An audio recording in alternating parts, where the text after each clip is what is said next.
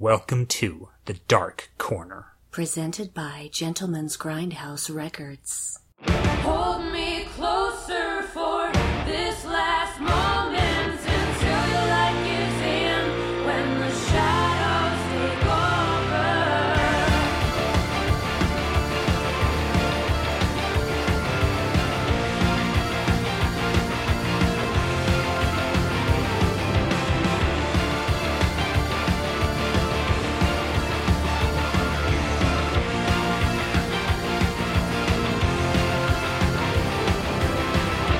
Happy St. Patrick's Day. Because we're recording on the day, Yes, it is St. Patrick's so Day. by the time you'll hear this, it'll have come and gone. And people in large cities like New York and Chicago will have gotten drunk and vomited in the street. Isn't it Chicago the one that dyes the rivers? Probably. Why? I mean, just why in general? I don't get the whole big deal about St. Patrick's Day. Getting the snakes out of Ireland, and the thing is, the snakes were never in Ireland in the first place. Imagine that. Mm. Strokey beard moment. It's just not indigenous to the island. Yeah. So if snakes were there, somebody put them there Yeah. so that they could drive them off the island. It's kind of Pied Piperish, isn't it? Little bit. Yeah. Little bit. Hmm. Little bit. Strokey beard. dubious. I wore my green today, though. Yeah, well, I did too because I like green. Um, had a green hat on, had a green shirt, and a green hoodie. I was Mm-hmm. green. You were so green. I could have been getting after people that failed the city. I was so green. You should have just gone around shouting at people that didn't have green on. You have failed this holiday! I could use my willpower to make things out of my ring. I was so green. Yeah. Yeah, I could be a villain in the Marvel universe. I was so green. Mm-hmm. Frightening amount of villains in the Marvel universe wear green. It's like ridiculous. Well, the, the color green tends to symbolize things like money, Greed, jealousy, envy, yeah, greed, etc., like you Yeah. said. acid, poison. Mm-hmm. there Doctor you go. Doom Yeah, wears green. Green Goblin. Loki. Loki wears green. Hmm. Curious. But Iron Fist wears green. He's a good guy. True. Rogue wears green. Jean Grey w- wears green. You'd think with her namesake she'd wear grey. Uh-huh, but um, Tish. It doesn't come off on the page very well, I imagine. Wearing some kind of brutalist color. hmm hmm Mm-hmm. It's like a vocal exercise. It is a vocal exercise. Are you exercised vocally? Uh, now I am sure. Okay, well, shall we move on then? Okay. Alright. Alright. Do you hear this breath? It's an obsessive breath. Can you feel this beat? It's an obsessive heartbeat, waiting to be joined with its obsession. Obsessions. By Calvin Klein. You like to do that. I have to do it every time now. It's just. it's it's an OCD thing now. yep. Sorry. Yeah. Can't unconnect them. But to be fair, they've been connected in my brain since about 1989. So. Well, that's the time Obsessions by Calvin Klein was a commercial widely played on televisions. exactly. So, my obsession is yet another podcast. I'm listening to the Dead Authors podcast, hosted by Paul F. Tompkins as H.G. Wells, Oh, using a time machine that's not his own, it's one he's found. Oh, well. So he Yeah. didn't devise it. And he collects authors from different eras and interviews them. And it's at the UCB Theater, and apparently the proceeds from it go to this reading and writing initiative Cool. for kids, you know, anyone under 18. And it's quite fun. Had a really bizarre one that was like a double bill of Friedrich Nietzsche and H.P. Lovecraft. Oh my god. And- That's. Whoa. Paul F. Tompkins in the middle as H.G. Wells trying to balance the scales between the two of them. Never happened. that is crazy. Nietzsche just shouting most of the things and then occasionally having stabbing pains in his head and just screaming. Sorry. It's like, ah! Ah! Gott ist tot! I'm reading all these aphorisms with an anti-Jew bent. And I go, Only one I despise more than a Jew is a Nazi. And you're like, jeez, really hitting that hard. And that the anti-woman thing too was hit pretty hard. Yeah, well. Yeah, the source material is there. So Yeah. Well, he was a man scorned. He was dating this one lady, and she dropped him for another philosopher, and he resented that. well, maybe he shouldn't have been such a dick and she wouldn't have dropped him.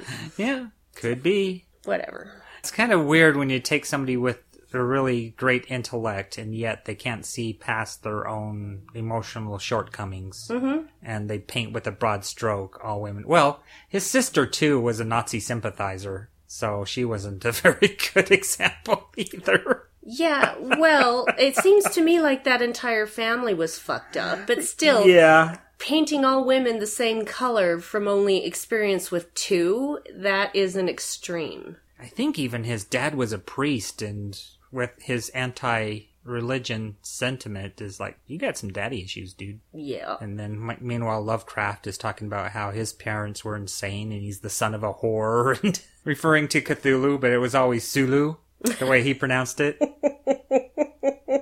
and it wasn't the Necronomicon, it was the Necromicon. and then Nietzsche would go, San Diego!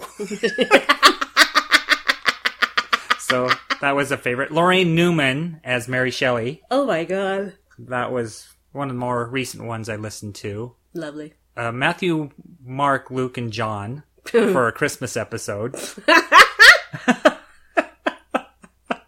It just goes to show you eyewitness accounts are completely unreliable. Another great one is Aesop oh. because he was really positive and loud. and every time he'd finish reading one of his fables, he'd go, Aesop!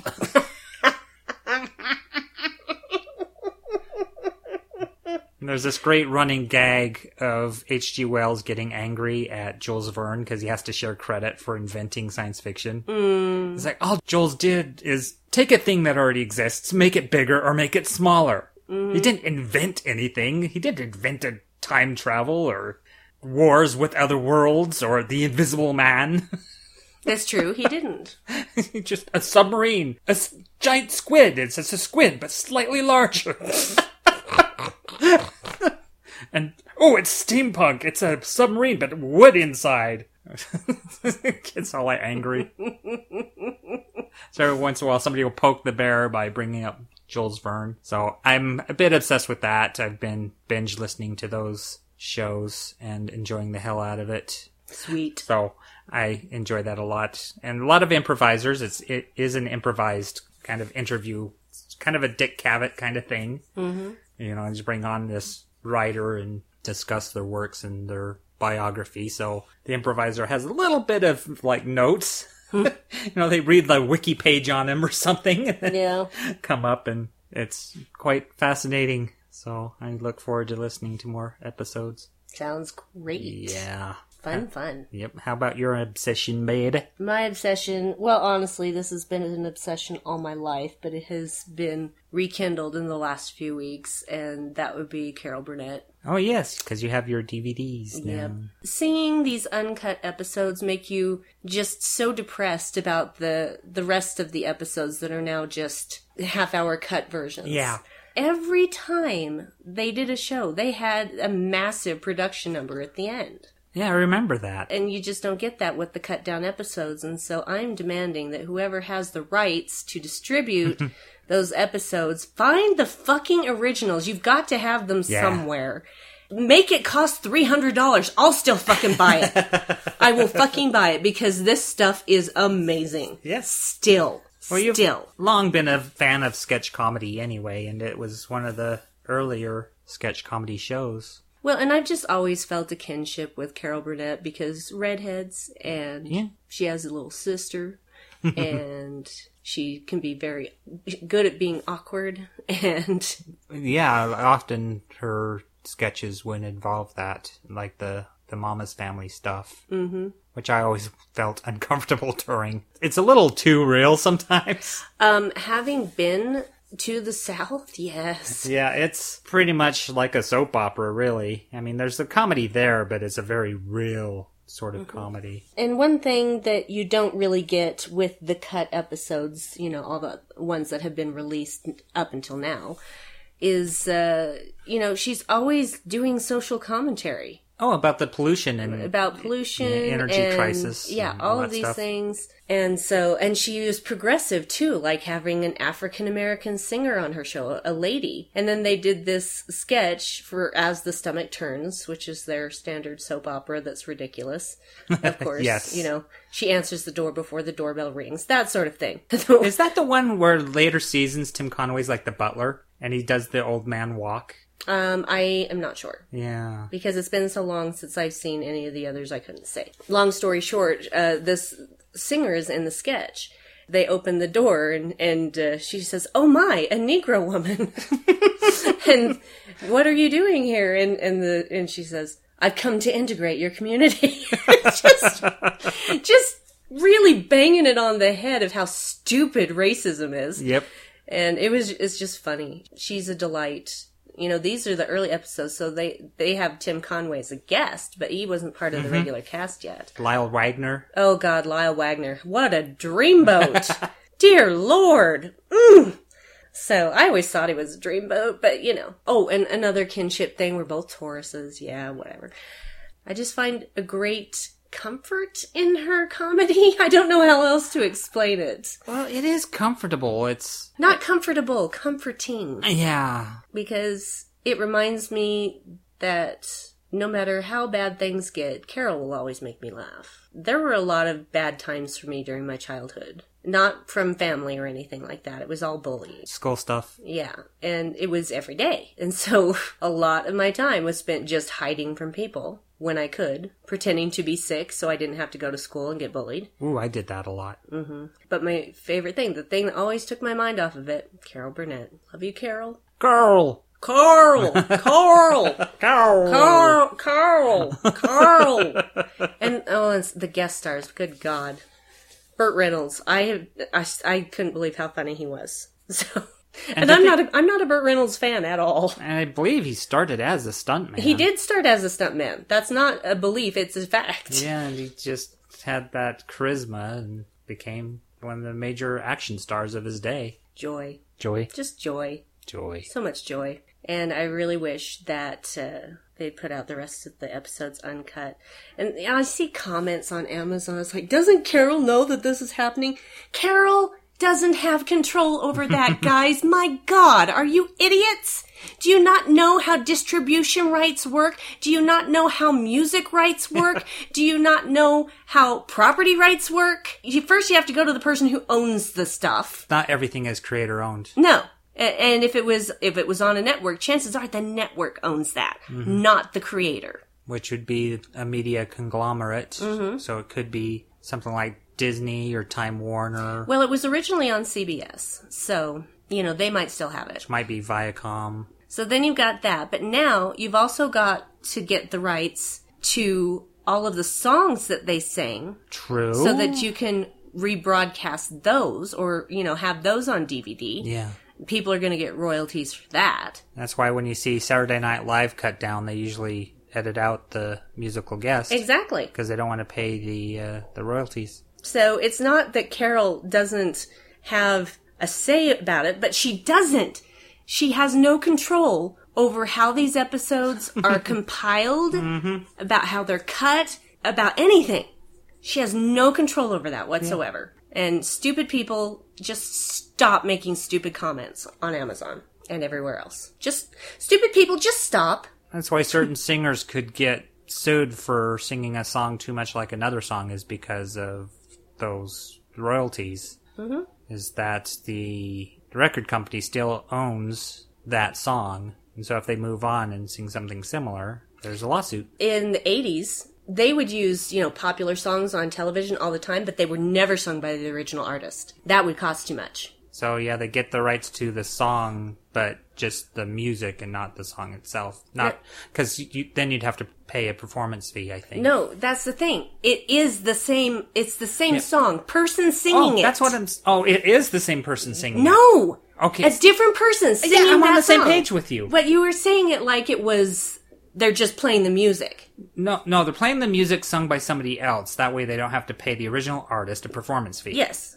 They pay somebody else a cheaper fee right to do a cover. right Because That Street sucks. Hawk, I think, did that. Oh, every show did that. The Yeah. A Team did it. Knight Rider did it. MacGyver did it ad nauseum. So you get a popular Every- song, but sung by somebody else. Yeah, every show did it. That was just how they did things in the 80s. Well, they still do that because we hear some god awful covers during Supergirl. Those are actually the original artists doing those fucking covers. That's the shit on their albums and their r- radio stations. Just because it's a cover, that doesn't mean that that's not that original artist. Wait, what? What I'm saying is, if Cindy Lauper Yes, did a song right. and it was a cover of somebody else's song, but it's Cindy Lauper singing it, they're gonna use that song. They're not gonna get somebody else to sing Cindy Lauper's cover of that song. Okay. Wow. That's really confusing now because we're talking about the original artist of a cover rather than somebody doing a cover of somebody else's cover of a song.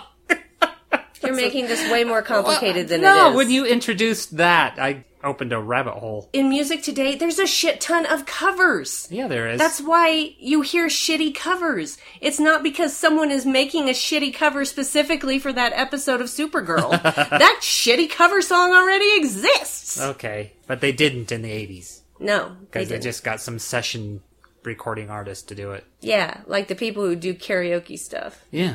All right. I got you. Okay, Bringing out a Casio and doing their version of like a virgin or something. can we get out of this rabbit hole? You got a ladder. All right. I Let's move on. I get what you're saying now. okay. You're waving hands.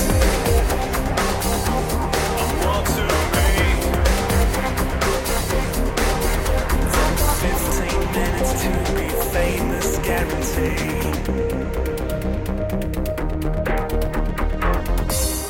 So, Limelight. Don't really have a whole lot to talk about in the limelight because we haven't seen anything. No, we did have our practice for the Quantum Comedy Comic Con panel, and there's still some T's to cross, some I's to dot, but I, with Jordan's help, we really simplified. Well, it, I wouldn't say simplified as much as streamlined. Streamlined, yeah, a little of both, and managed to get more people involved. There'll be a press section where we'll have improvisers asking questions and being able to slip on stage and join in a game. Mm-hmm. So I'll have to lock down what games we really want to play because I'm not sure dubbing's going to work. I do like the idea of it, not sure it's going to work. Yeah, well, we don't have to worry about that right now. No, we can decide on them later. Yeah. So, yeah, we're doing that show this Saturday. Yeah, the weekend before the Comic Con weekend. So it's kind of nice prelude to that. Brandy just yawned. Sorry. So really, not much other than that. Uh, Little Mermaid, Opens tomorrow Yep. at the Ziegfeld. but since you'll have Fridays and Saturdays filled up, it'll be difficult to go late in the evening. So I'll have to catch a matinee. Yeah, well, we- you haven't we haven't discussed the reason why my Saturday Fridays and Saturdays are filled up. Yeah, I thought that was more. In, is it a limelight thing or do you want a news thing? I thought we'd already moved on to news. No, we're we just barely started limelight. Oh, for fuck's sake, we're done with Limelight. Okay, so news and reviews. Yeah. Now you can talk about it. Fuck.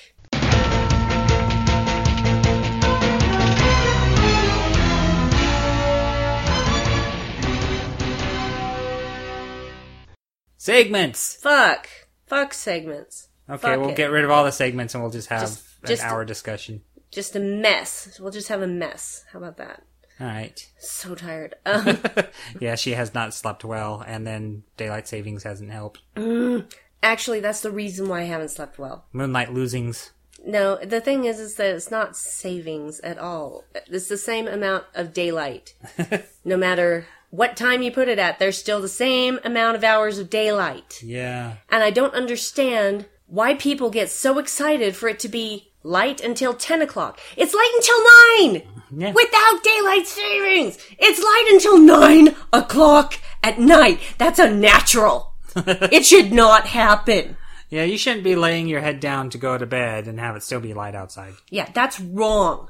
That's wrong. To me, there should be no daylight after 8 o'clock. Period. Okay, take that, son. Yeah. Go away. and, so, and so it just, it just flummoxes me why we keep doing this. Why people keep letting it happen because there are those people who just are like, oh yeah, I'm so excited to have that extra hour of sunlight. Why? What can you possibly do that later, you know, that hour between 9 and 10 that you couldn't do between 8 and 9? The only cool thing about daylight savings is that you get to be a time traveler twice a year. Oh, fuck that. You're not a time traveler. You just go back an hour or forward an hour. Yeah, that's not time traveling. Okay. I wish it were, but it's not. Adjusting your clock so that it reads something different is not time travel. Just, it, it doesn't work that way. Okay.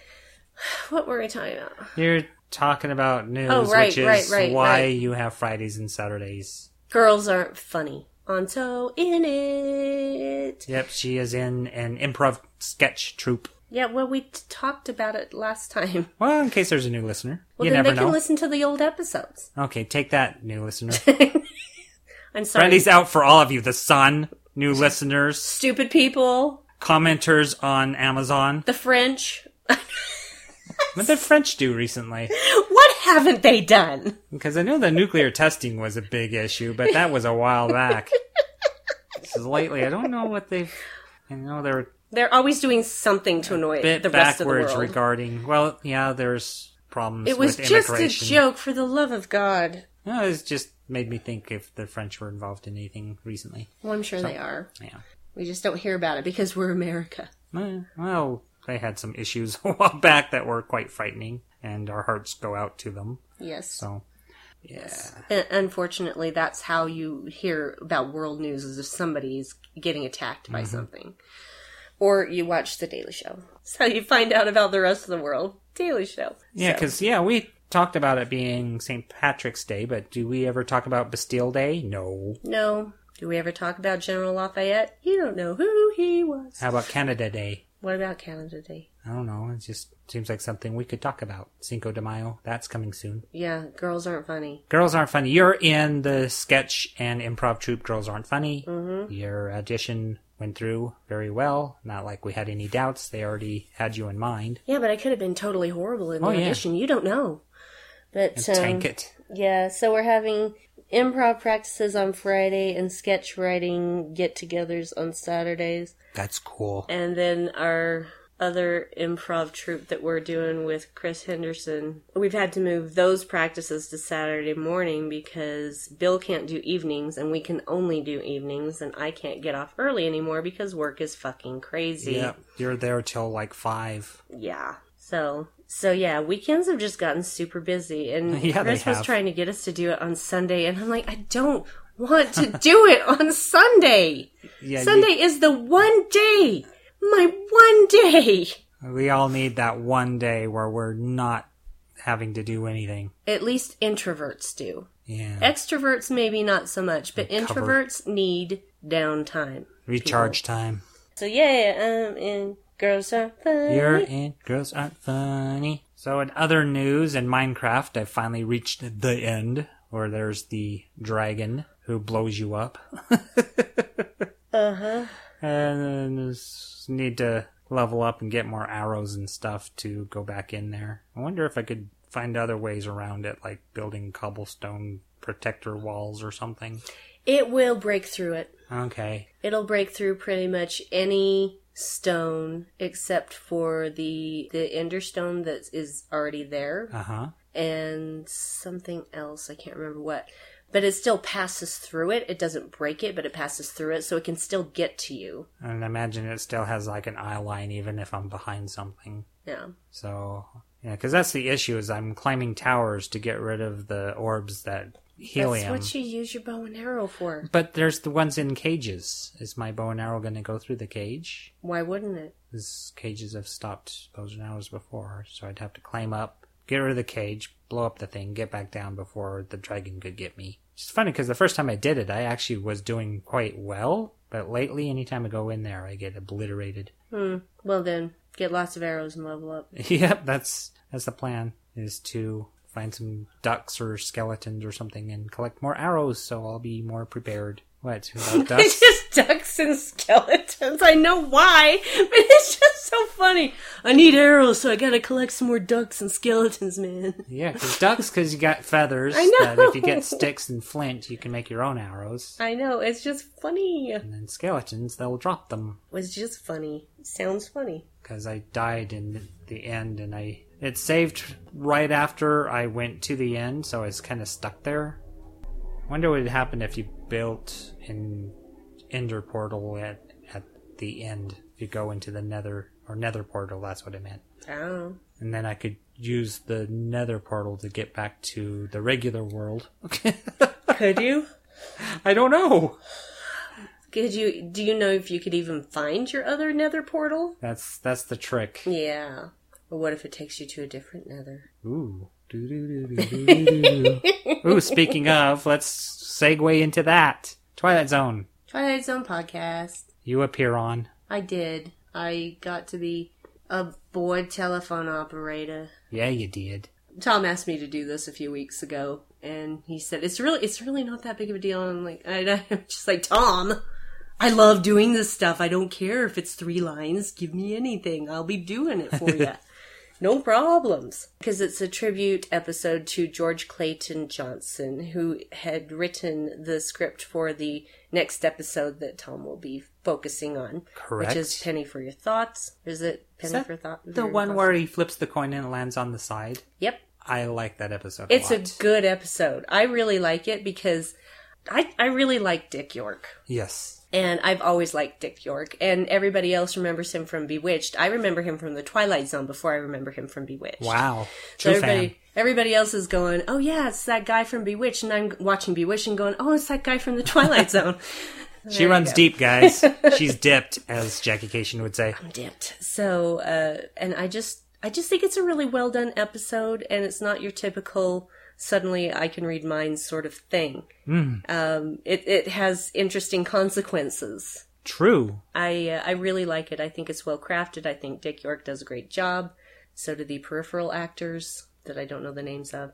But yes, Yeah. but I mean George Clayton Johnson also wrote he co-wrote Lo- Logan's Run and he wrote episodes of Star Trek and he wrote for Alfred Hitchcock Presents. I mean he wrote so many things that had a heavy influence on my early love of sci-fi and, and fantasy. What, the four of us are dying. Mm-hmm. That's one of the episodes he wrote. Yep. He was part of this collective of writers known as the group. Yeah. I would not have liked to been in that group. No, because yeah, the whole idea was to get together and just Give lose each other Mm-hmm. shit. all pretense and just poke at each other. You're not writing because of this and this and this and this. It's like, oh, I couldn't handle that. I, I couldn't either. But I'm not a writer by trade, so that's fine. He, he finished the episode by reading a short story by George Clayton Johnson that was. I don't know how much of it was autobiographical. I mean, it sounds like It it's sounds something he very claims that he much. experienced, but it also sounds like an episode of The Twilight Zone. It's a nice little hook because it relates to writing for the Twilight Zone, but at the same time, it's a personal story. So it blurs the line between those two things, and I think that's that was a nice trick for something in the Twilight Zone magazine. Anyway, I really enjoyed the episode, not just because I was in it. But, I mean, I only have three lines. It's really just, you know, it's not like I had a huge impact on it, but Uh, just a little bit of flavor, a little atmosphere. Yeah, but uh, I get to appear in a future episode. Can't say what it's about. So thanks, Oh, Tom, Yeah, thank you, Tom, because for I love doing it. having her and I also love releasing so many Twilight Zone podcasts in a row. Yeah, he's on a roll.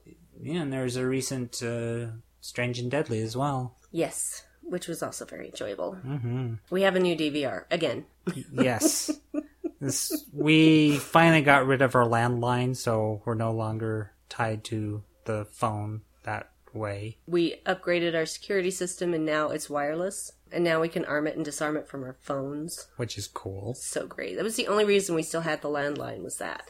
And now that's gone. So we had to renegotiate our terms with Comcast. so it's just So we got a better DVR, so we can record six things at once, which is good because Mm-hmm. sometimes there'd be conflicts and we'd have three shows on at the same time. uh, more than sometimes. It's like all of Tuesday. All of Tuesday evening from 7 p.m. to 10 p.m. It was just fucked. Ah, And so there are certain shows that I had to watch only on demand because we couldn't record them all. Now we can just record them all. right. That makes me happy. We also get HBO and Stars for free for a year, so finally gonna catch up on the last two seasons of Game of Thrones. That's cool. over the summer. Because, you know, you start watching it and you think, oh, yeah, I'll just watch one episode. And three episodes later, you realize, okay, yeah, I'm, I'm going to stop and go to bed now. That's one in the morning. Yep, true enough. so. It is but, that kind uh, of show. But then tomorrow, tomorrow, new episodes of Daredevil start. So, god damn it.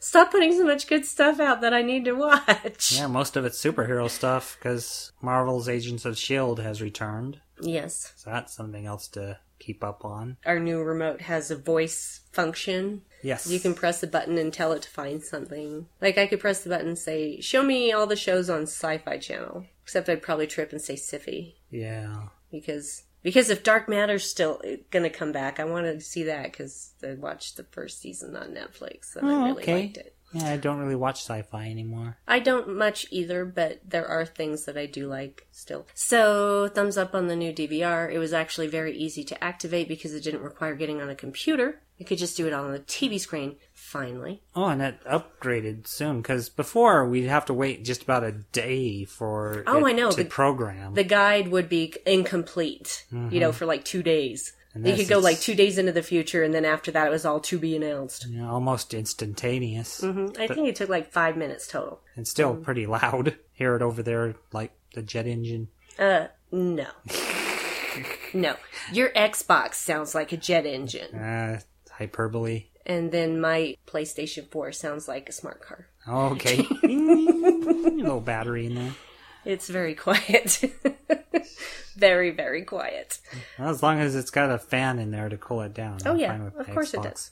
Of course it does. Yeah. Um, okay. So we talked about a DVR. So Yeah. yeah, So last thing, Fan X next week. So you know what's going to happen, guys. yeah, we'll have episodes if I decide to record panels again. We haven't really talked about what panels to hit. That's because I wasn't sure what panels we could hit because I needed to find out the times of our photo ops. True that. Which this time, remember how at Comic Con in September we didn't know the times of our photo ops until like the day before? Yeah, that was That was E, frustrating. really stupid. Really stupid.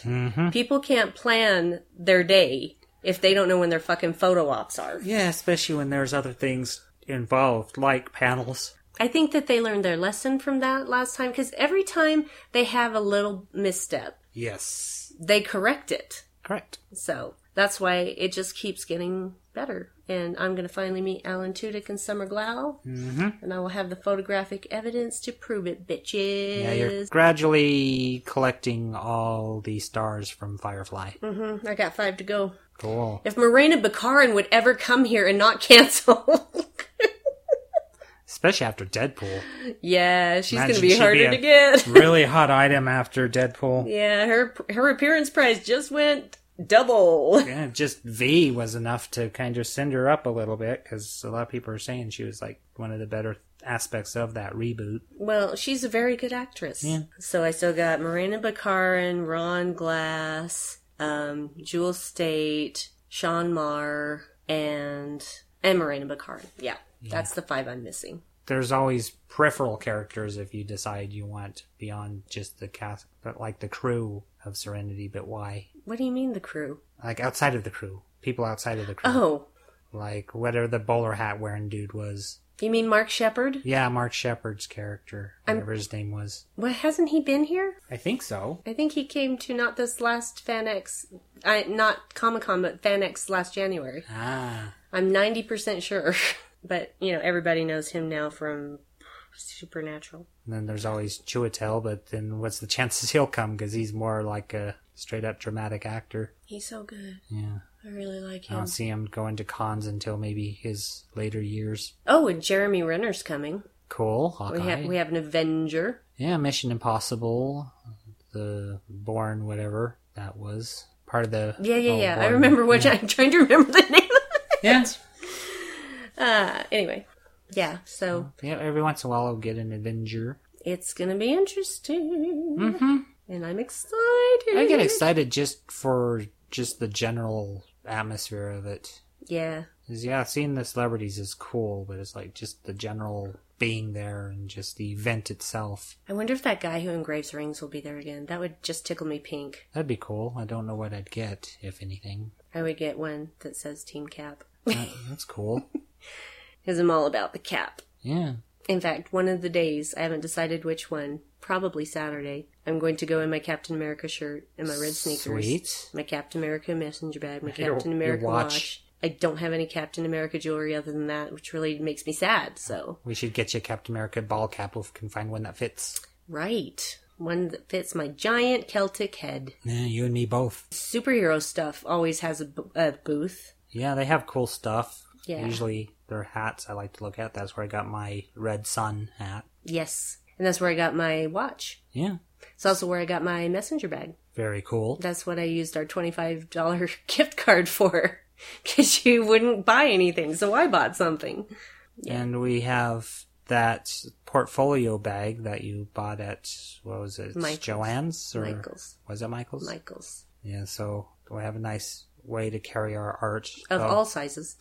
I'll also bring the dragon bag for Funko Pop and that kind of thing. Chances are we're each going to end up with a couple of Funko Pops. Chances are, especially if Funko returns, which it sounds like it will, Well, and they always have other places that have a ton of things. lots of them. uh, and different selections of things. It's really quite interesting. Mm-hmm. So, It's where I got my Nuthratu. yeah, one of these days I'm going to have a Baymax. You keep looking at it and then deciding to get something other than. Well, this past time I didn't really see any Baymaxes. I saw a couple, but you still were like, I'd rather get this, like your Apollo. Yeah, well, when am I ever going to see that again? Well, oh, you also on had Amazon. it s- signed by Richard Hatch Yeah. since he was there. So because I can. yeah, the the Funko uh, Captain Apollo Yep. box is signed by the actor. And he's a cool dude. Yeah. Okay. Mm. Feedback. You can- Feedback! Feedback. I'll show you yours if you show me mine. Okay, who wants to go start? I guess me first then. I'll show you yours if you show me mine. Yeah, it's like I'm tired too, so I didn't even notice that. It's like the heads I win, tails you lose situation. yep. Okay, here we go. Got a message from Murray the Pie Man, also known as Purry. Hurry! Says, Hi guys. First off, thank you for the lovely shout out. Much appreciated. I've been meaning to feed back, but haven't got around to it, so apologies if I drift a little. First, congratulations on the newish birth. Now, sidekicks. One of my favorite sidekicks is the Marvel Universe's Rick Jones. He's the Rick Jones. closest thing to a professional sidekick. Sure, he started life as the idiot who decided a gamma bomb test range was a great place for harmonica practice. but this led to him getting his first sidekick gig. Well, he kind of followed the Hulk around, but it counts. He has since been a sidekick to Cap, briefly taking on the Bucky role, and two Captain Marvels. There is an archetype which could be classed as a sidekick, the assistant. You know, the guy who keeps the secret lair tidy, occasionally acts as chauffeur or pilot. Sounds like Kato. Mm-hmm. And is usually a confidant of some sort. Someone like Wong from Doctor Strange. Would this really be a sidekick, though? Yeah. Mm-hmm. Yeah, more or less. I think so. As an addition, really enjoyed the EBM special. I've not heard much of it before. I endeavor to check more of that out. Oh, there's plenty out there. Oh, yes. Uh, Alpha Matrix label. Mm-hmm. Wow, that's pretty much all they release, mo- or most of it. I'll leave it there, as the problem with mixing new podcasts and ones from your back catalog is that I'm often not sure if I'm talking about something that you mentioned a few weeks ago or five years. that's how little we change over the years, by the way. It's pretty much the same show it's always been, more or less. Sort of. When was it you covered Sailor Moon again? That was a while ago. Anyway, keep up the good work. Always a fun and often informative podcast. Hooray. Oh, thanks, Puri.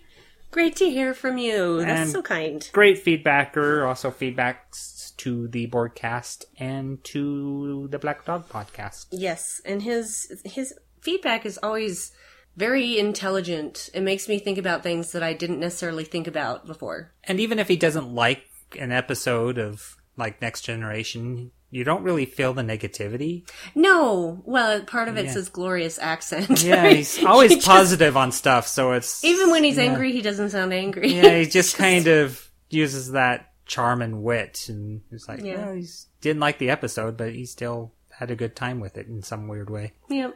Always looking for that silver lining. Thanks, Puri. Yeah, And today, how convenient. Thank you, Rick. We've got a message from Rick. Rick, Rick, Frederick Thomas on Rick. And he says, Greetings. Great podcast on sidekicks. why? Thank you. Thank you very much. So, is the sidekick of a villain considered a sidekick, or are they just a minion? I think it would be interesting to explore the sidekicks of the big bad, or do villains tend to be lone wolves?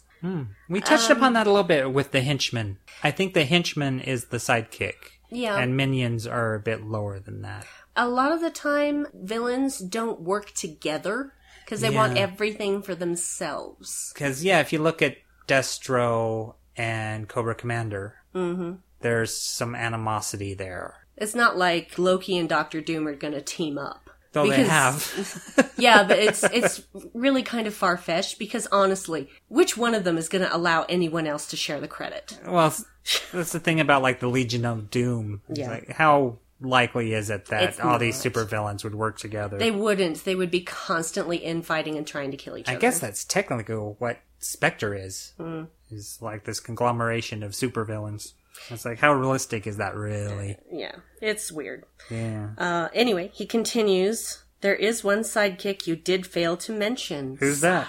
Morgan Grimes from Chuck. Yes and no. And this he and he's, he finishes with saying, "I hang my head." When he wrote that, I started thinking about it, and I thought, actually, at the beginning of the series, Chuck and Morgan are on very equal footing. So it's a status thing. They're they're basically they're the sidekicks. We're watching the sidekick story on Right. Chuck. Chuck is the story of the sidekick's rise to power. Because for the first two seasons, yes, he's got the intersect in his head, but he can't do anything other than tell them information or, you know, defuse a bomb with a porn site and just, you know, he does things like that, but he can't, he can't fight. He can't fly a helicopter. He, you know, Sarah and Casey are doing all of the actual agent stuff. Right. He's the sidekick. Until he get well, even after he gets the intersect, he's still kind of in that sidekick role until he develops the martial arts stuff too. Well, see, that's the thing. When he gets Intersect 2.0, which is at the very end of season two, Right. season three becomes a whole different ballgame. So it's like he's in training when he becomes an agent. Yeah, he gets upgraded from sidekick status, and then I guess in that sense, Morgan steps in as the sidekick. Yeah. So, but I never really thought of Morgan as the sidekick. That that title never occurred to me when it came to Morgan. only in really late seasons where he's involved in the spy stuff. Because if he's not involved, it doesn't count. He's just comic relief. You have to be involved in the crime fighting aspect to be included. Well, he is. Well, There there How- are situations where he is, and then Yeah. season five he has the Intersect. right. Because it seemed like for a while they were keeping it secret from him, and then when he knew, I guess he slot into the sidekick role. Well, he kept trying to be the sidekick, and Casey wouldn't let him. That's another thing is how responsible is he? You know, how many responsibilities does he get? Because Yeah, if well- you're not involved, then you're not a sidekick. Let's just say this. He saved the day more than once. true. Yeah, he's kind of in a weird area. It's like the Schrodinger's sidekick or something.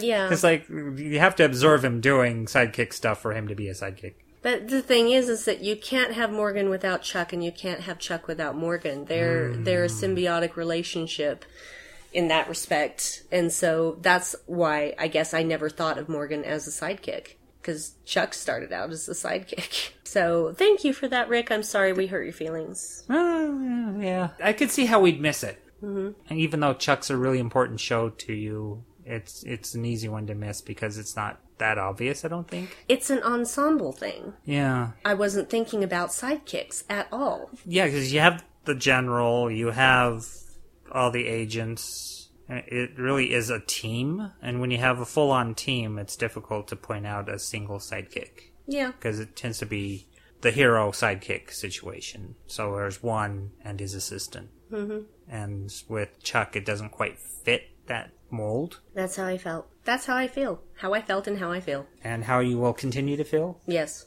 how you will have felt. And how I'll. That particular case freaks foreigners out. The future perfect. Damn it. My brain hurts. I will have felt. It's like, what? You're talking in the past tense about something that's going to happen in the future. What the fuck's going on? That's because English doesn't obey coherent rules. Yep. The cat is getting ready to have a pillow. Yeah, he loves pillows. Oh, no, Oh he's no, coming he's over come to- over because you s- I- we talked about him, and now he's going to say hi. 'Cause I was about to get up. You weren't about to get up. I was. You were. Yeah. Oh yeah, dark track of the fortnight. Yep. Industrial, EBM, pop, electronic, indie, new wave, metal, and gothic. Lounge, downtempo, IDM, dark wave, synth pop, future pop, dark electric, gothic rock. So, as you said, the dark track of the Fortnite is a bit of new German metal. At least that's what I classify it as. Sweet. it's what it sounds like, though they s- call it gothic electro rock. But they were founded in 2001. This is the band Battle Scream with members Alex Pest, Renee Passler, Tony Donath, Simon Schreiber, and Heiko Grotschill, and they come from Dresden in Germany. And like a lot of the new German metal bands, they have that great combination of chuggy guitars and synthesizers. And you can see how their influences would be Project Pitchfork and Rammstein. Mm-hmm. There's a little bit of like Icebreaker in there and oomph. For something so specific as new German metal, there's actually quite a few bands in the genre, Yeah. which you wouldn't expect. Even L'Homme Immortel sometimes gets included. Right. So very cool. Auf Deutsch vocals, chuggy guitar, tons of synths, some programming stuff in there. So I'll play you the song Paranoid by Battle Scream.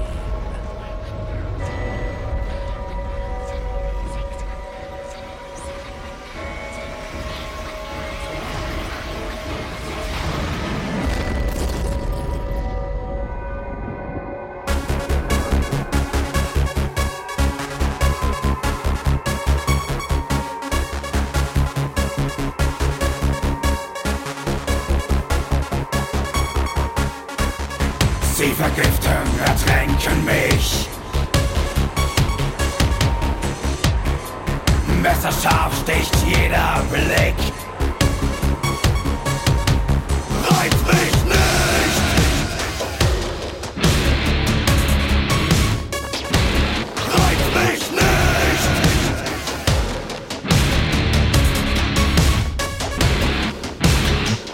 Die Gefahr ist überall. Überall ist der Feind. Er hängt mich ein. Er hängt mich ein. Explosiv, leicht zu zünden, reizt mich nicht. So verstrahlt und neben mir, reizt mich nicht.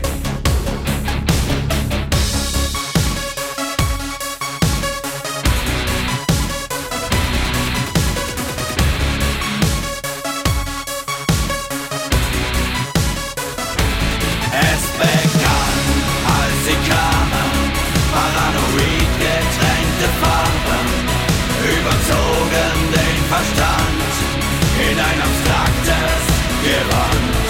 Es begann, als sie kamen, paranoid getränkte Farben, überzogen den Verstand in ein abstraktes Gewand.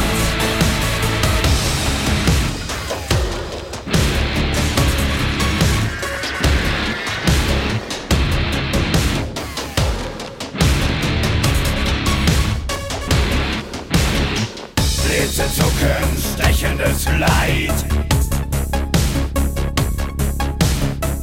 Wäre Zeichen verzerrter Geist. Abgesondert in sich verfallen. Jede Regung ein stummer Schrei. Ein stummer Schrei.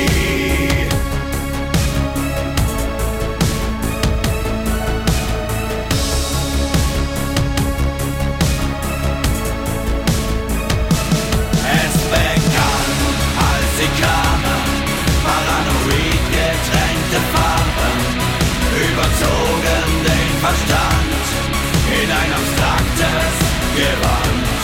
Es begann, als sie kamen, paranoid getränkte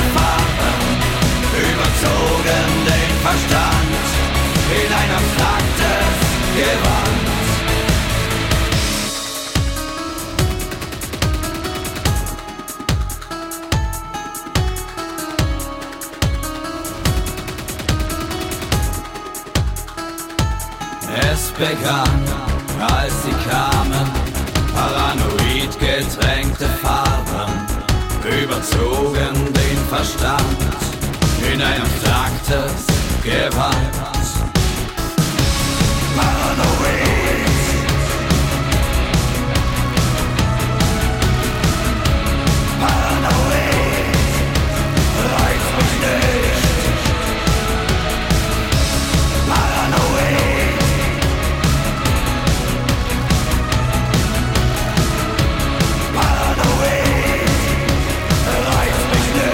Es begann, als sie kamen, paranoid getränkte Farben, überzogen den Verstand in ein abstraktes Gewand. Es begann, als sie kamen, paranoid getränkte Farben, überzogen den Verstand in ein abstraktes Gewand. Paranoid, paranoid, leicht entzündlich, explosiv. Paranoid, paranoid, reiz mich nicht, reiz mich nicht. Paranoid, paranoid, leicht entzündlich, explosiv. Paranoid, paranoid, reiz mich nicht, reiz mich nicht. Reiz mich nicht.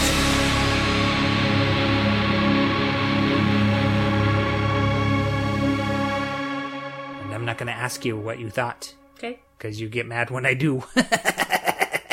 If I have something to add, I will add it.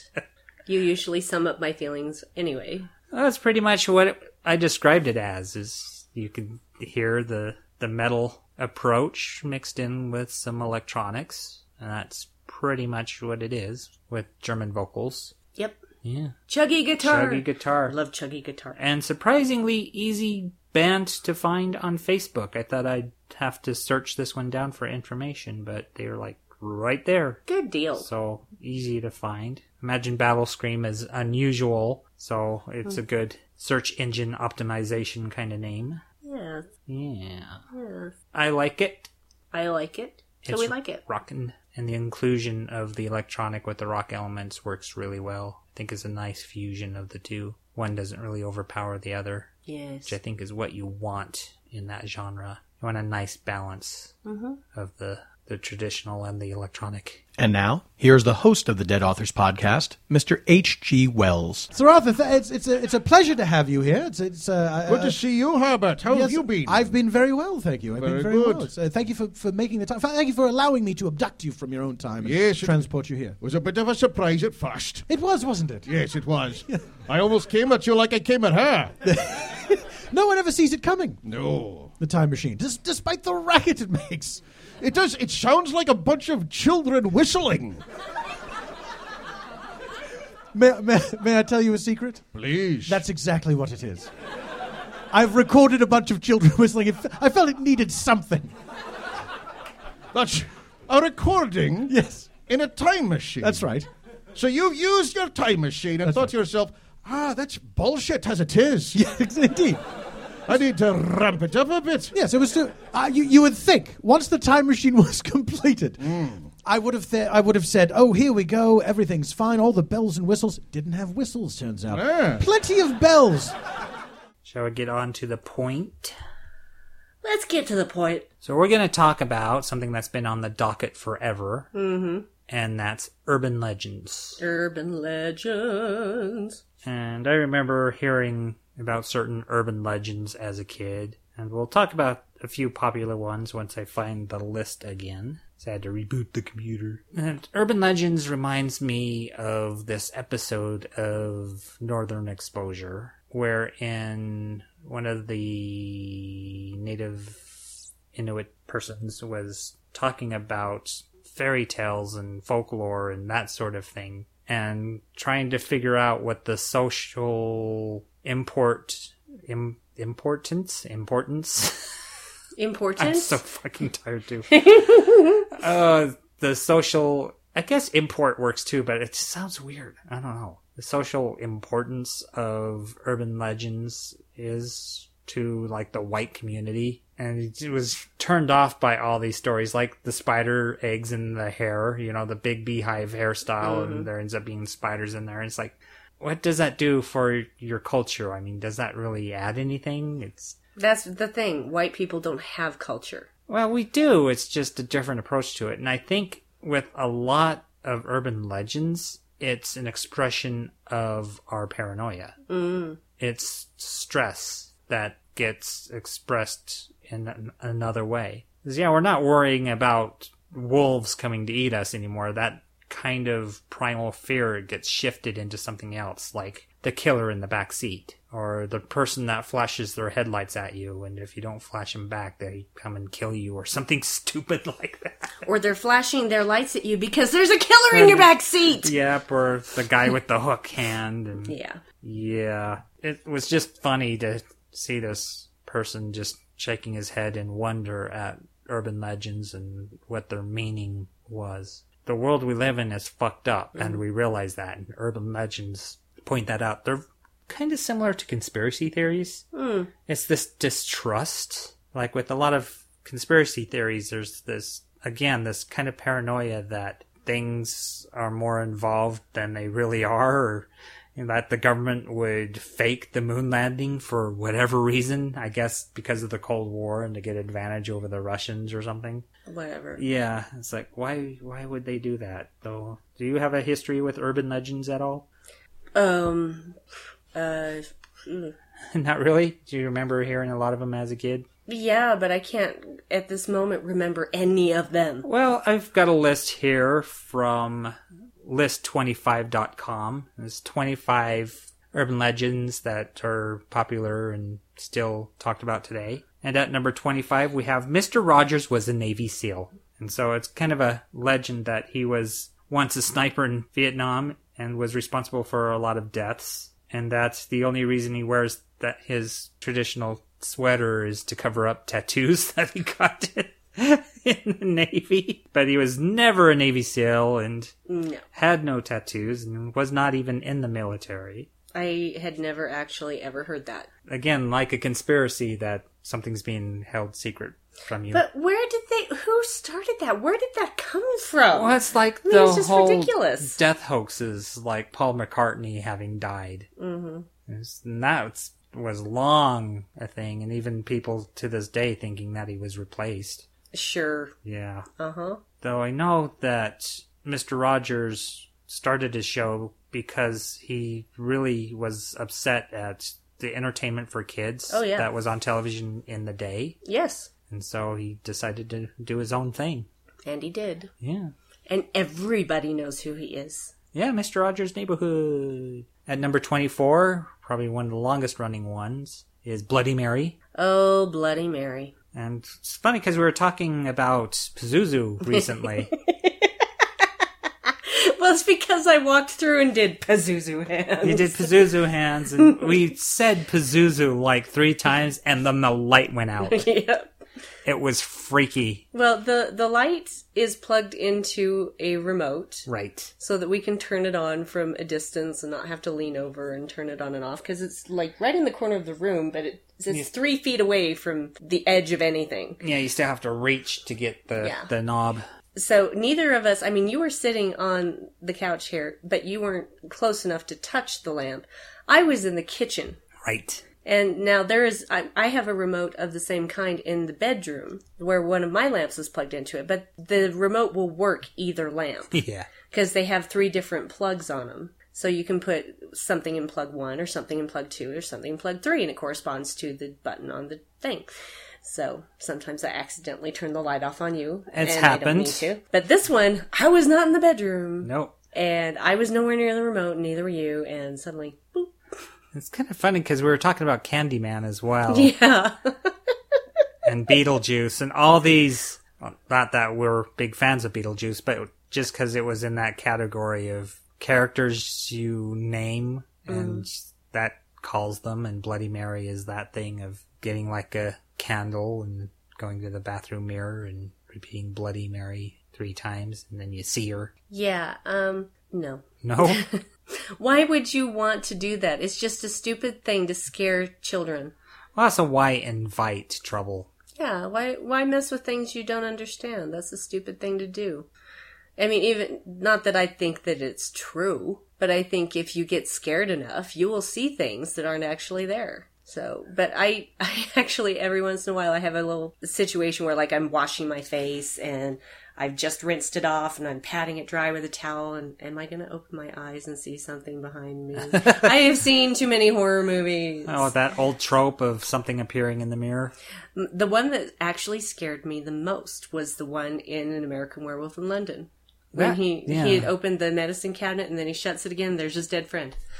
I also like the one in Evil Dead 2 where the reflection Ash reaches out of the mirror and grabs him. Yeah, but that didn't actually scare me. Yeah. But then I saw American Werewolf in London on a stormy night. it was just a stupid thing to do. Yeah, that adds to it, that's for sure. Yeah. Oh, and apparently Mary was Mary Worth, who's reportedly a person that was executed for being a witch. Oh, great. So, yeah. Hmm.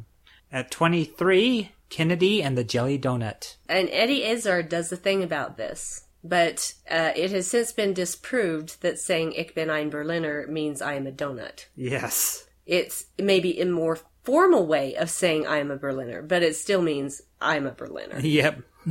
Sorry, Eddie. So he didn't say he was a jelly donut. He just said a very formal way of saying that he is a person of Berlin. Yep. Number 22, the dissolving tooth. That's putting a tooth into a can of Coca Cola and having it dissolve. Bullshit.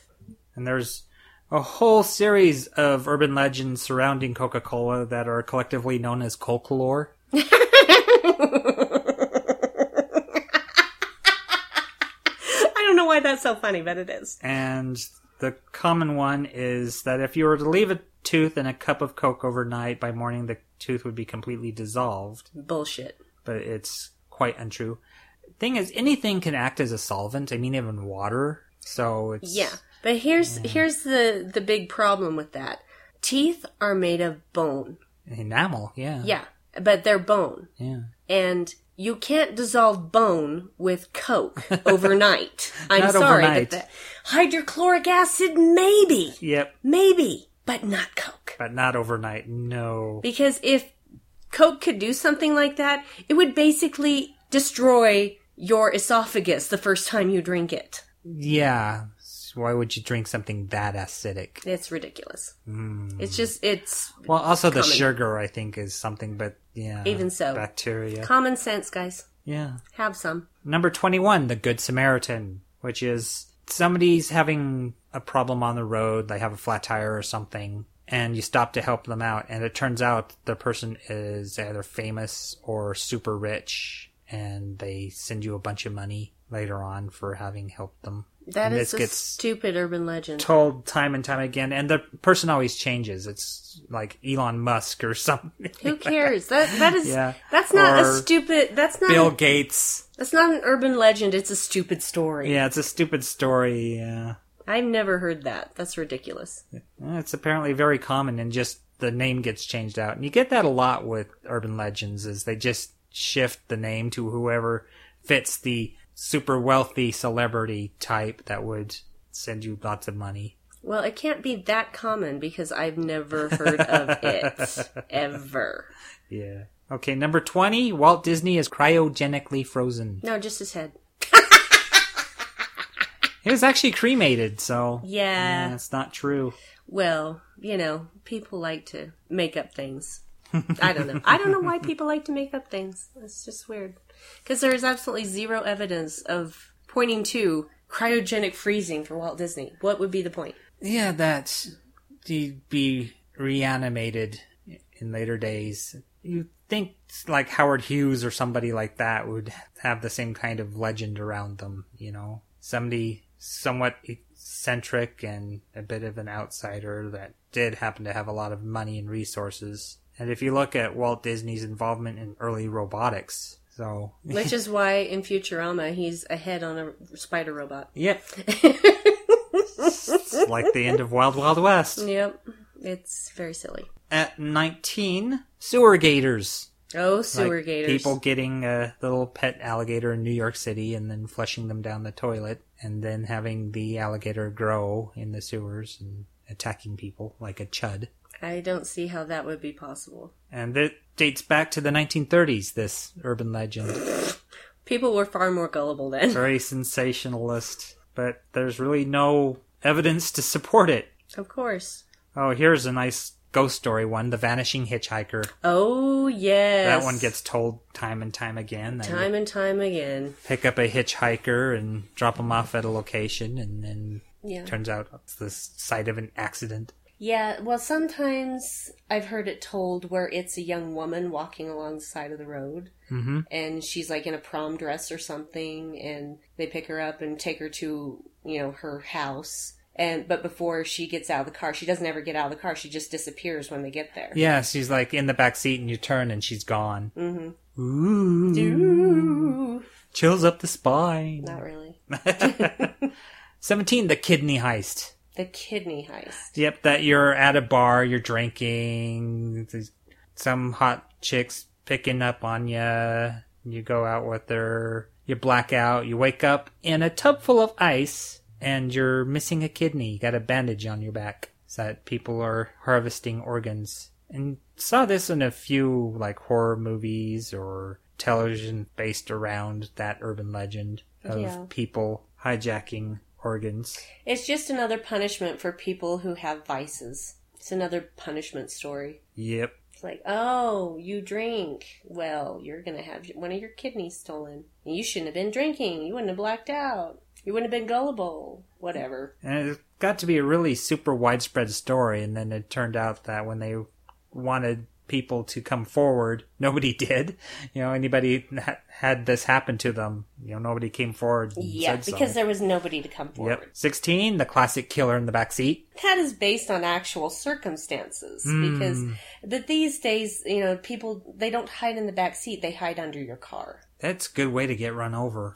Yeah, but that's the thing; they get you before you get in the car. Oh, so if you have like one of those super hijacked trucks, Not even that. because most cars, I think they're, Well, cars today, yeah, but yeah. But most vehicles, I mean, it depends on the kind of vehicle it is. But somebody could, you know, be hanging out under your car. You come to get in the car, they grab your ankle, pull you under, and do what they want with you. Yeah, I think that was in the remake of Maniac that happened. Yeah. If- The the thing is, is really something like that only kind of works once, and then if there's a news story about it and they warn people about it, then everybody's looking for it, and then it doesn't work anymore. thing is, if I was an attacker, I wouldn't get under the car because you're kind of pinned down under the car. You've just cut out your mobility, and any of your exit strategy is greatly reduced. Hiding behind another car. Well, I guess if it was a parking structure with cameras or something, if you slid under a car to hide that way. Yeah, there's no point in it. It's Yeah. just it's one of those things. But And how could you not notice somebody being in your back seat? And I see that in film and television today. Is I think going up to my car, I'd notice if somebody was in the back seat. Well, it's difficult to say with 100% certainty, but I believe that you are correct. there might be circumstances where you're distracted. You're not looking at your car. You are on the phone and you're looking at something else and you're just, you know, you have the key fob, you unlock the door, you get in the car, you didn't even look in the back seat. Well, even if you use a key fob, doesn't the light usually come on? If you are distracted by something else, you won't notice what's in your back seat until it's too late. Yep. And if you have a minivan, you're fucked. Ah, 15. The babysitter and the man upstairs. The calls coming, coming from, from inside, inside the, the house. Yeah, I could see people watching a movie and then that becoming confused with something that really happened. unless you have two lines in a house, which at the time this started being popular, Yeah. most people had not the the uh, wealth with which to pay for two phone lines. Yeah, when you're calling the police to tra- trace the call and then it comes back to the house, it's like, how could you call your own house? Is It's weird. Yeah, it's the the only way you could do it is if you had two phone lines. Yeah, and how many houses would have that? Well, unless they somebody worked from home and then if they worked from home yeah, what's the chances of having a babysitter which which is funny. and I may have mentioned this before. I'm getting really strong deja vu. Okay. There's an episode of Heart to Heart. Of course there is. Isn't there always? It was a situation where um, Jennifer was being terrorized by someone. They had, you know, like four or five phone lines, and so she was being terrorized on the phone by this this person. She looks at the phone and she sees that the other line is lit, and so she knows the guy's in the house. Huh. my memory gets fuzzy after that. but I just thought, hey, it's like that babysitter story, except she's not an idiot. Yeah, a lot of these were TV episodes too, you know. They and it makes you wonder what the source is if it was first a story being told that was adopted by stage or screen or Well, what have you.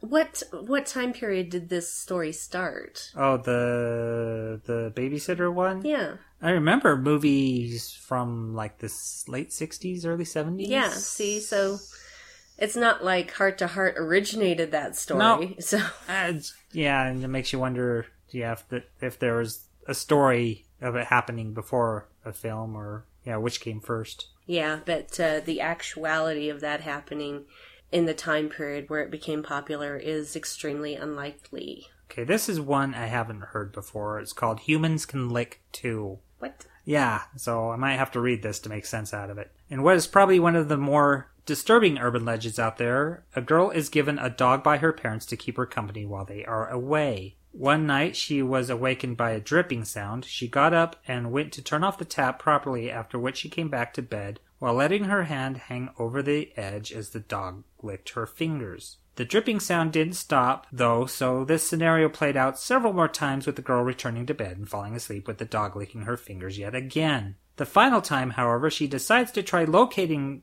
where exactly the drip is coming from. She looks around only to find the sound emerging from within her cupboard. She opens it up to find her dog with its neck cut and a note saying humans can lick too, as in there is a person licking her fingers. That is stupid. That is stupid. Who would buy that?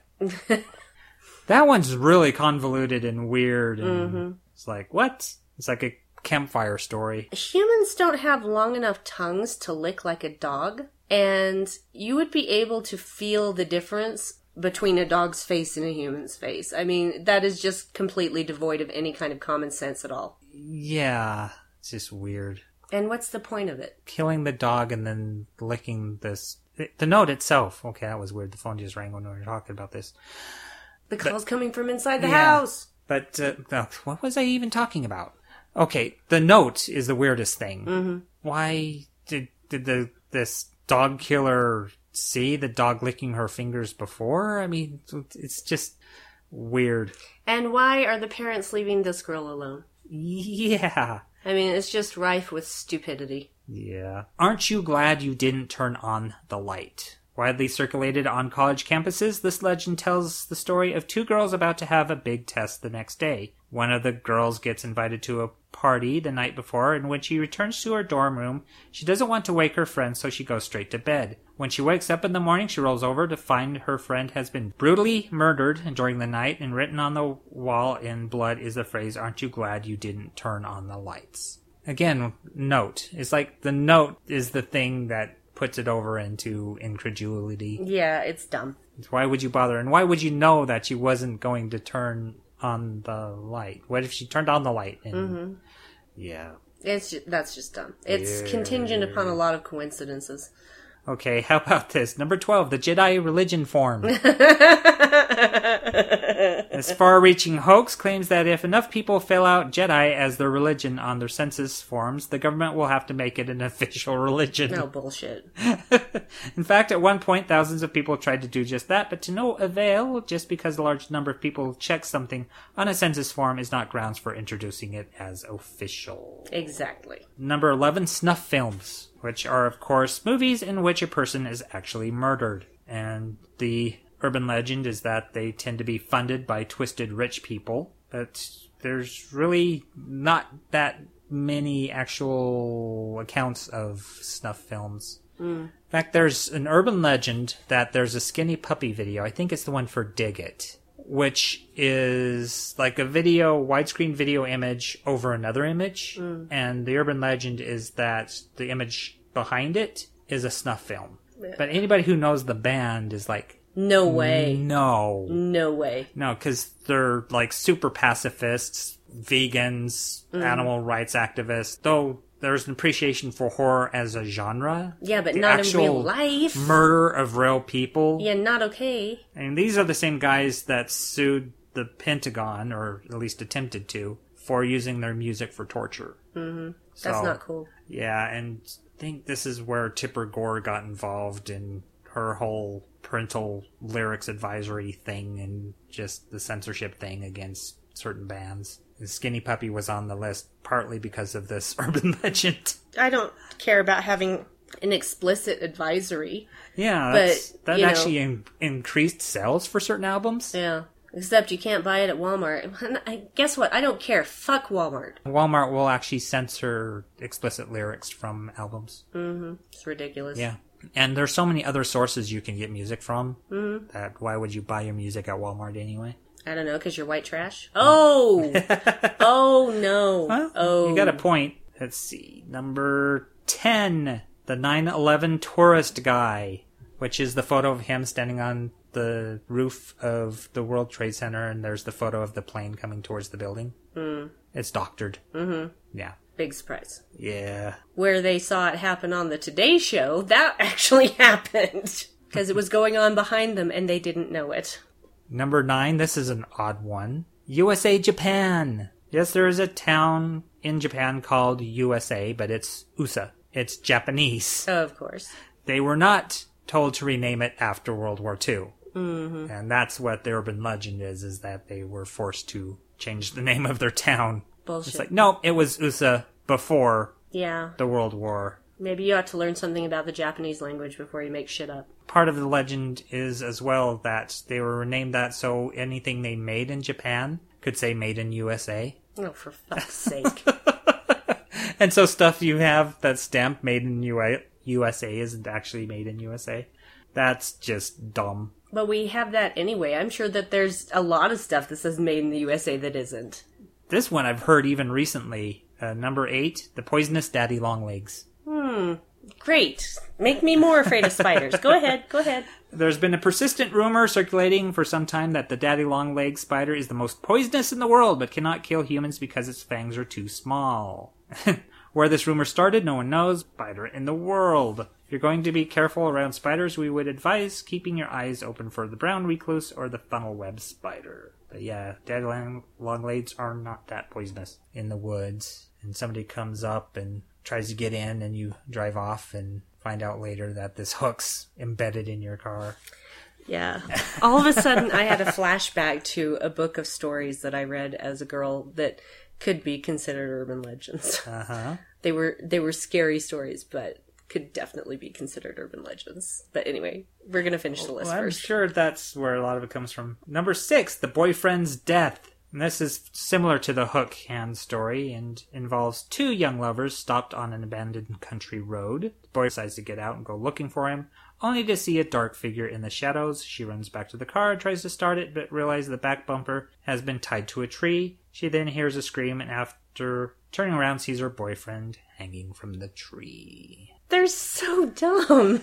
So a lot of these are just so dumb. a lot of yeah the the really top ones are campfire stories and you can see how it's oral tradition really just being passed down from campsite to campsite and telling spooky stories around the campfire the clown statue brady's not too happy she has a thing with clowns Clowns are horrifying. Mm. so this urban legend tells the story of a girl babysitting, another babysitter story, of course, for a family when she calls the parents to ask if she can cover up a disturbing clown statue in the corner of the living room. The dad tells her very seriously to grab the kids, go next door, and call 911 without any further explanation. When she is next door and the police are on their way, she calls the father back, who then explains they don't have a clown statue.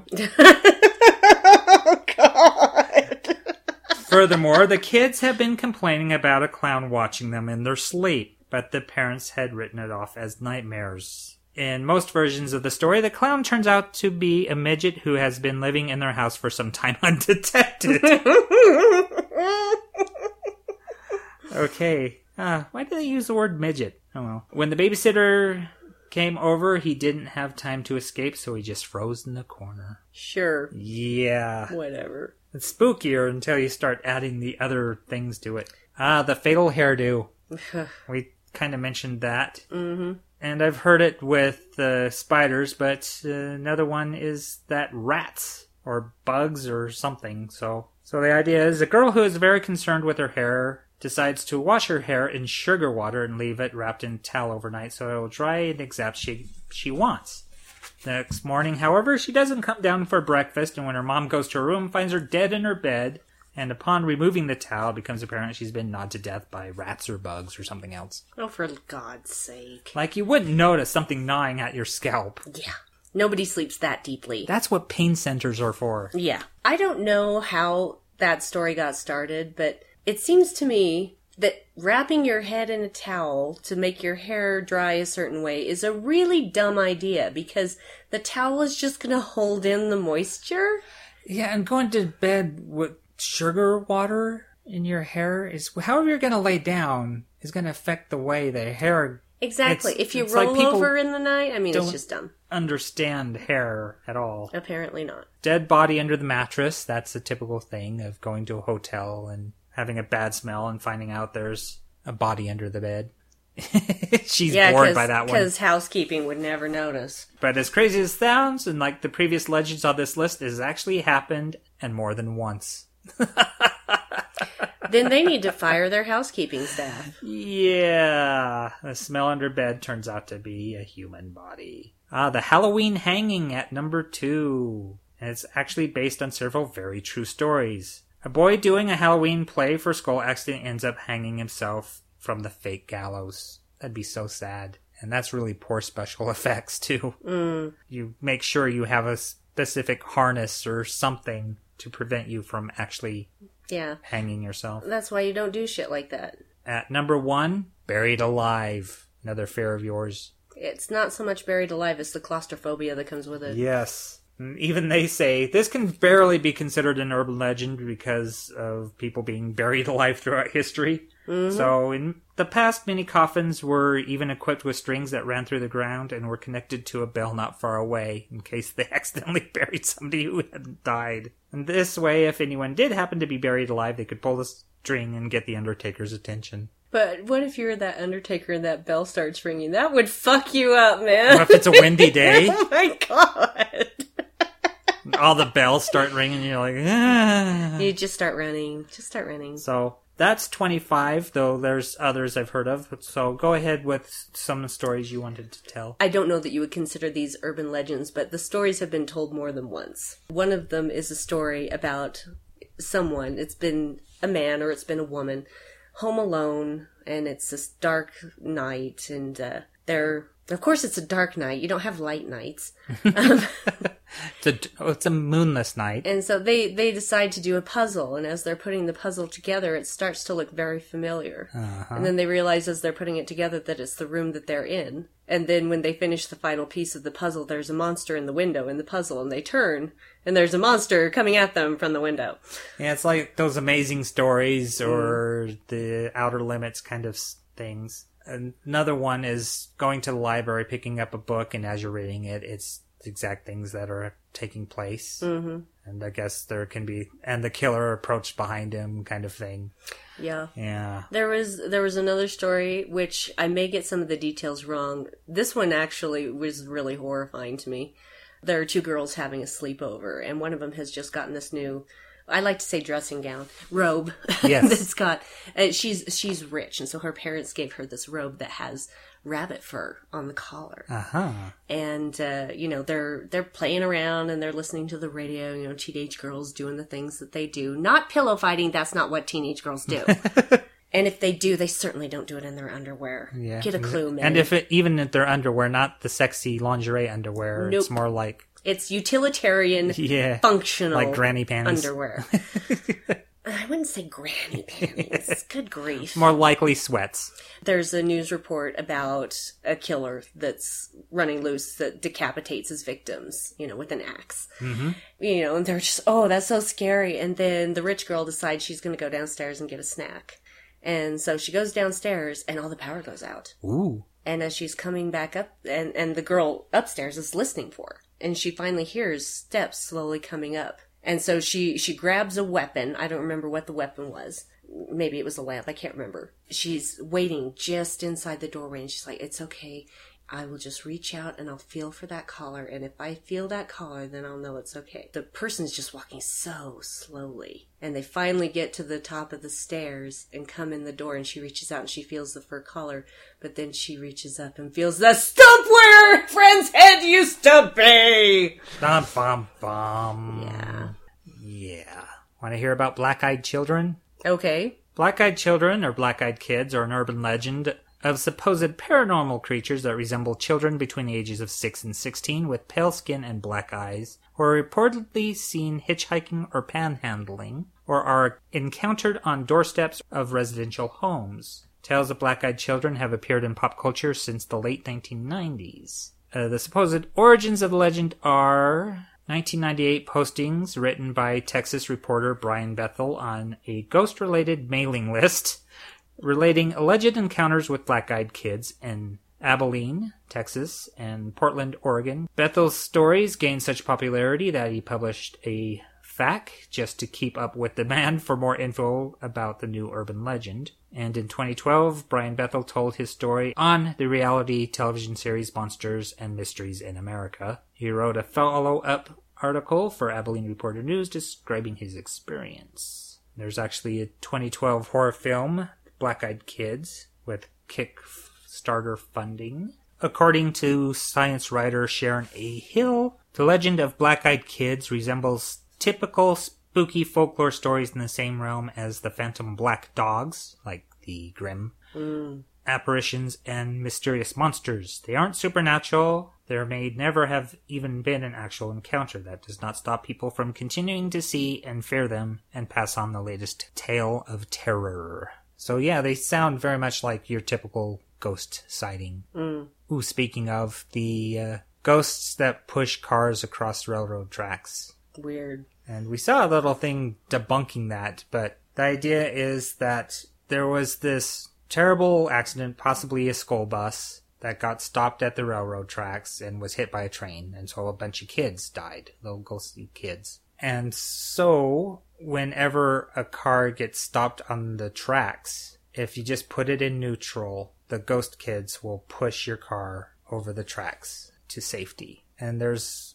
a really popular spot in this one town that they went to where kids were doing this all the time. And they'd even put like baking powder or talcum powder on the back, like on the trunk to pick up handprints Sure, they would. and put it in neutral, and of course the car would roll slowly across the tracks. The issue was it was an optical illusion. They were actually on an Yeah. I- they- incline. gravity is what yeah. did. They were on a hill. It just didn't look like a hill because of the way the road was, and the trunk would have handprints from previous handprints. Yes, and the powder would stick to that. yeah, because the oil was still there. yeah. So yeah, it silly. was very much debunked. So silly. What other urban legend comes to mind, if anything? I think we Um. pretty much dealt with most of them. If you have an urban legend you'd like to tell us about, listen to the end of the podcast and you'll hear all those ways you can send it in. Well, you could hear now. You can send it to the dark corner pod at gmail.com or our Facebook group or page, Yep. the Dark Corner Podcast. Yep. In Twitter, it's Dark Corner Cast. Yep. I think that's it for urban legends, other than the really bland, middle of the road 1990s horror films. The horror film series called Urban Legend, and they are just kind of dull. It's a wonderful concept mm-hmm. to have a killer that kills according to urban legends, but then there's what the getting a transplant from some like an arm or some other organ, and it originally belonged to a killer, and then the new person, you know, not the donor, but the recipient picks up the qualities of this killer, like it was a heart transplant and started behaving like the, the killer. Or if they had a pair of shoes, custom made shoes. I'm sorry, I just watched that episode of The Twilight Zone.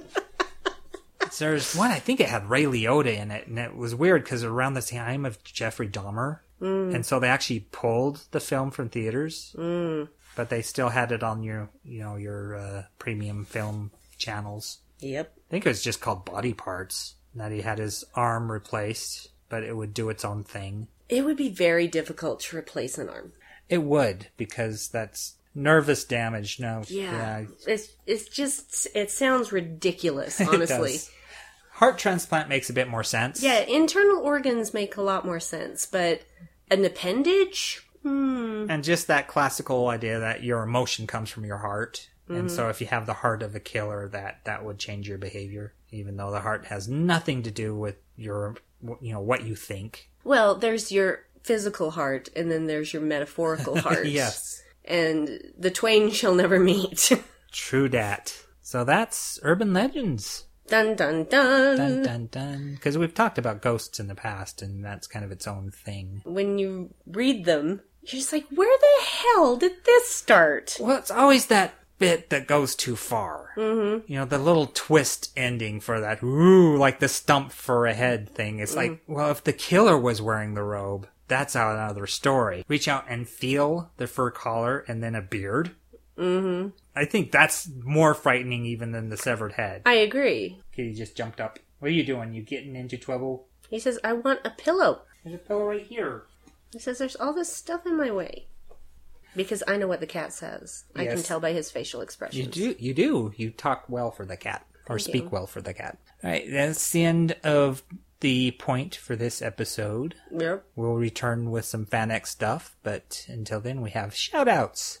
Hey! My shout out is to David Anders Jr. He's been taking care of the Devour the Podcast site with some mini episodes called Chew on This. And he reviewed the Goosebumps movie, which he liked a great deal. He gave it an A, actually. It looked fun, actually. Mm-hmm. You know, So I've heard others go, that were lukewarm, and he said, "No, it's it's nostalgic. It's fun." Says the kids are a bit older than you'd expect them to be for a Goosebumps kind of thing, doesn't bother me. but he didn't mind that. It still worked. So yeah, he enjoyed that, and he's been reviewing some other films because with scheduling, it's difficult for him to get co-hosts on. So he's been taking it on himself. Mm-hmm. So yeah, that's my shout out. My shout out is to Mr. Chris Bodley, Aha. and he is not only an amazing improver, but also an amazing artist. Yep. And he's going to, of course, have a booth at Van X. and he's released an adult coloring book. Yes, that makes me very excited. Mm-hmm. He's been posting a lot of his drawings on Facebook and Instagram. There's one with the BB-8, and I'm gonna have to have You're it. gonna have to have it. Gonna have to have it. Yeah, he's, he's got a great style. I like his lines. It's not like anything else I've ever seen, and that is difficult to say. I mean, not it's not difficult for me to say. It's see, he's he's getting snuggled up to his pillow. Oh, good. And what I mean is, it's difficult to find someone that is truly unique, that doesn't remind you of anyone else. His style is purely his own, Yeah, it's it's like nothing else I've ever seen. which makes it even more odd if somebody steals his work, because that's just something of the internet is people lift pictures off somebody else's site and claim them as their own. DeviantArt's notorious for that. Yeah, It's like, no, this is Chris Bodley's art. It's the only person that could draw in this style. which is why a lot of artists, you know, do the watermark thing on their website, but that doesn't necessarily stop everyone from theft. This actually happened to Lee Medcalf regarding some of his early modeling work, his 3D modeling work, because he did the Nostromo, you know, from Alien. That shit. And he f- was going back looking at images and found it because he wanted a screensaver and turned out to be on this deviant art page. And he gave this guy like both barrels because he kept finding other things that he'd stolen. Mm-hmm. And then looked at the profile, found out the guy had been dead for three years he's there writing these these fuck you asshole kind of messages. There's an urban I legend. was just gonna say that. We close out with a real life urban legend. And then he's like going back and deleting them. like, oh shit, shit, I look like a crackpot just shitting on this guy's grave. And everybody else is like, he was a fucking thief. Just leave him. yeah, just leave him. You know, he's a thief when he was alive. He's still a thief dead. Yep. Yeah. So on that wonderful note, yeah, actually, um, Society Six, I think Chris Bottley's artwork Yes. is, uh, and he's known as Hat Robot. You can find a lot of his stuff under the moniker Hat Robot. Yes, I definitely recommend getting on the interwebs and having a look because he is extremely talented and he's a really great person. He is. He's an amazing guy. Yes. And just super talented. And his lovely wife is quite talented as well and does Yes. her own design. So, Yes, which is Chelsea Mackey. yeah, and she's a cosplayer. So, Yes, well, she's young and pretty and thin, so it's easy for her. yeah, yeah, I suppose. So it, it is easier when you're young, pretty, and thin. Well, yeah, I mean, just finding things that fit for one thing. When you're old, fat, and me, it's a lot more difficult. I can never decide on what to cosplay as. It's Why? that commitment issue. Well, I have a lot of ideas. I just can't execute any of them. Hmm. Kind of deflated at the end there. Uh, let's just edit that out. yeah. It's like,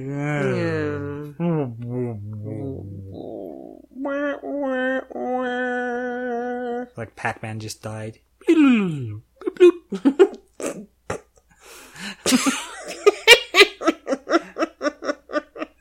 that helped. or, or like Mario. Do-do-do-do-do. Do-do-do-do-do. It's a me, Mario. Oh God, no! No, let's not do that. okay, stop. We're gonna go now. Really? It is the end. We'll return with some Salt Lake Comic Con fan experience material. Yep. Ah, Bye.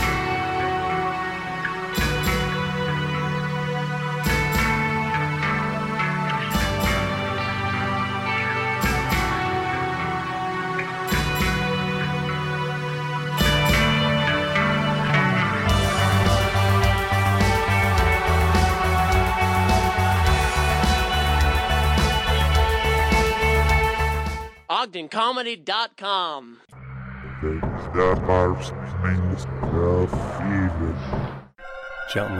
Gentleman'sGrindhouseRecords.com. So tired. Okay, do we have to talk about it now? or yeah. Because I'm really tired. You know, honestly, and I the, the I'm so tired. Um, let's Let's move on. move on because I'm tired. Okay. You're starting to get too quiet again. Yeah. I just realized I was repeating myself a bunch of times, so that's why I got quiet. That's what editing's for. Yeah.